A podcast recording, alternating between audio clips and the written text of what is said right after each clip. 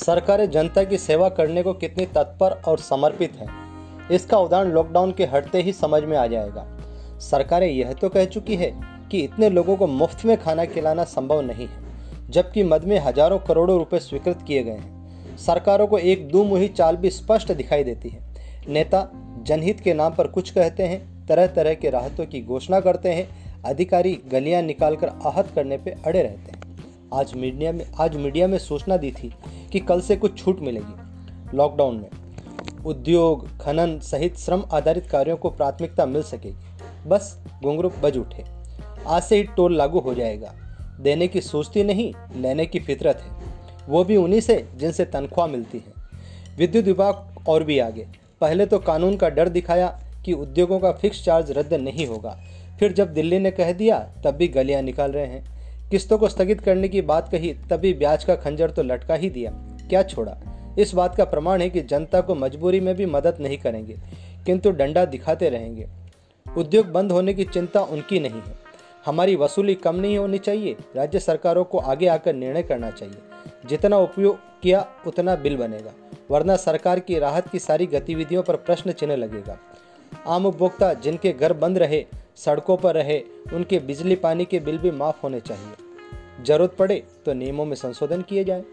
प्रश्न केवल वर्तमान परिस्थिति से निपटने का नहीं है। मानसिकता का है। एक कहावत है, शहर बसा नहीं, मांगने वाले पहले ही आ गए। ज़्यादातर सरकारी कर्मचारियों, अधिकारियों की आज छवि यह बन गई है कि उन्हें वेतन भी चाहिए, रिश्वत भी चाहिए और दलाली भी। यह छवि विकसित देश को आगे नहीं ले जा सकती। समय के साथ नहीं बदले तो समय बदल देगा। आज संवेदनाओं की पहली आवश्यकता है। केवल अर्थ प्रदान भाषा पहरीली होती है। सरकार को मानवीय दृष्टिकोण अपनाना ही पड़ेगा।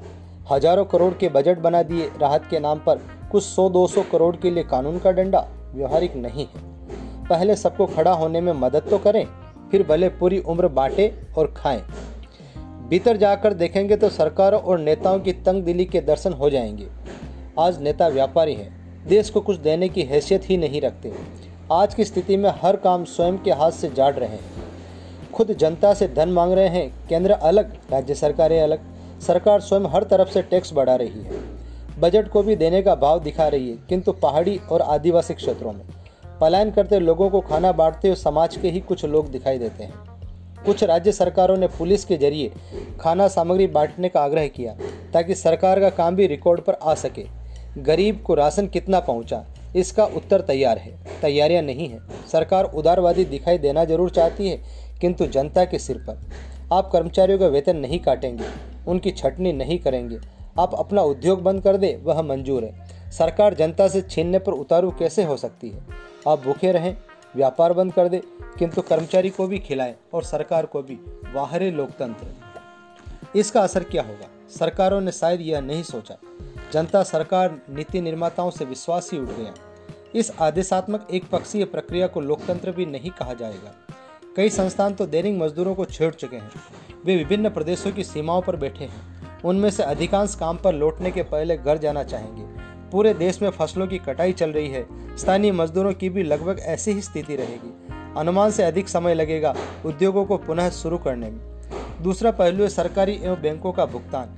यदि सरकार बिजली के फिक्स चार्जेस जैसे मुद्दों पर अड़ी रही अथवा स्थगन पर ब्याज को लेकर अड़ी रही, रह तो सकती किंतु हालात देखकर पुनर्विचार करे। तो उद्योगों को कच्चा माल खरीदने के लिए नए सिरे से उधार लेना पड़ेगा। पुराने उधार की किस्तें भी कोई बैंक बिना ब्याज स्थगित करने को तैयार नहीं है। यह लूटने की मानसिकता ही कही जाएगी। जनता के लिए तो गरीबी में आटा गीला हो रहा।